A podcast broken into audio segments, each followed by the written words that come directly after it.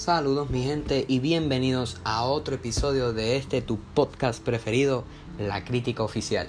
Como siempre, acompañándolo estoy yo, Gadiel Maya Vélez.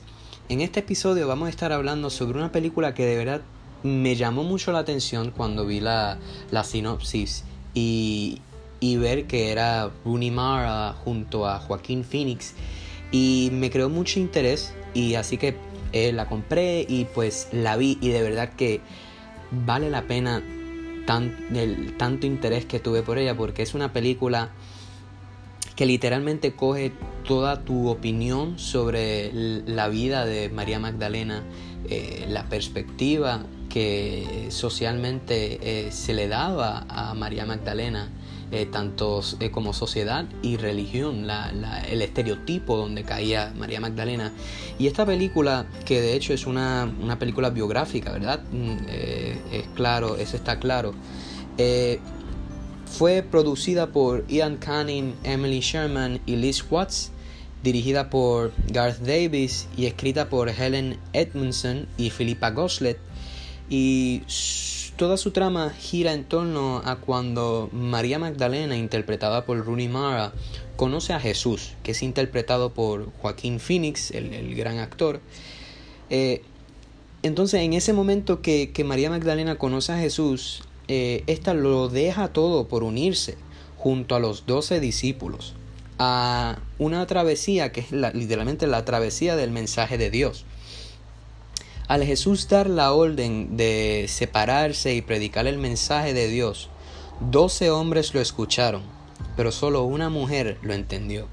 Esta película literalmente eh, toma el, contexto eh, eh, histórico ¿no? de, que se nos enseña en, en, la Biblia. Y de verdad que esta película, tanto Ellen Edmondson y Philippa Gorslet, que son las que escribieron esto, se deja sentir, ¿verdad? La, crítica y el propósito de esta película, que es literalmente destruir, ¿verdad? Y atacar el, estereotipo machista que se le hacía a María Magdalena. Y esta película tiene es hecha con una percepción totalmente diferente a la mayoría de las películas de la vida de Jesús. Esta es una que abarca una gran crítica social en la perspectiva de una mujer, en donde el constante cuestionamiento sobre qué es la justicia que se le predicaba a la mujer de aquel entonces, con un diálogo profundo y meticulosamente construido. Los personajes principales nos demuestran el poder del silencio y el lenguaje no verbal.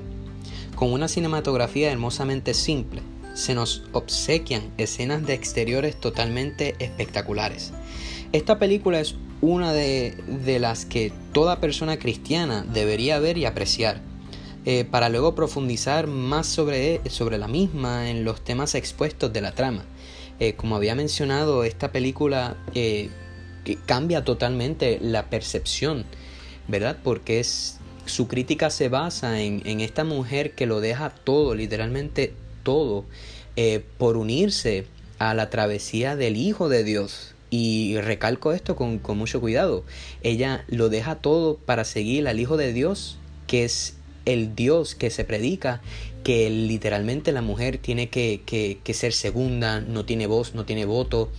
Eh, y es una, una, ella sigue literalmente a un Dios que se, se presenta y se predica y, y, se expone como, como una religión machista en donde la mujer no tiene ninguna autoridad.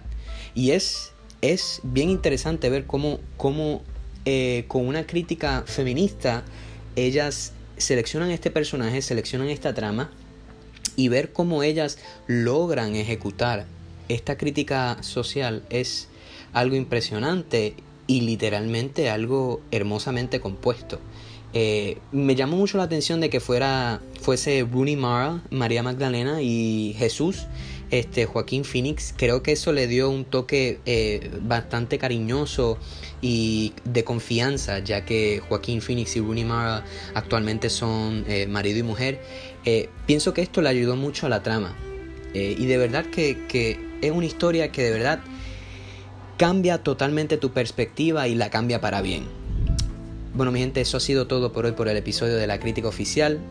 No se olviden que nos pueden encontrar en Instagram como La Crítica Oficial. Y hasta esto será todo. Hasta la próxima en esta, tu crítica oficial.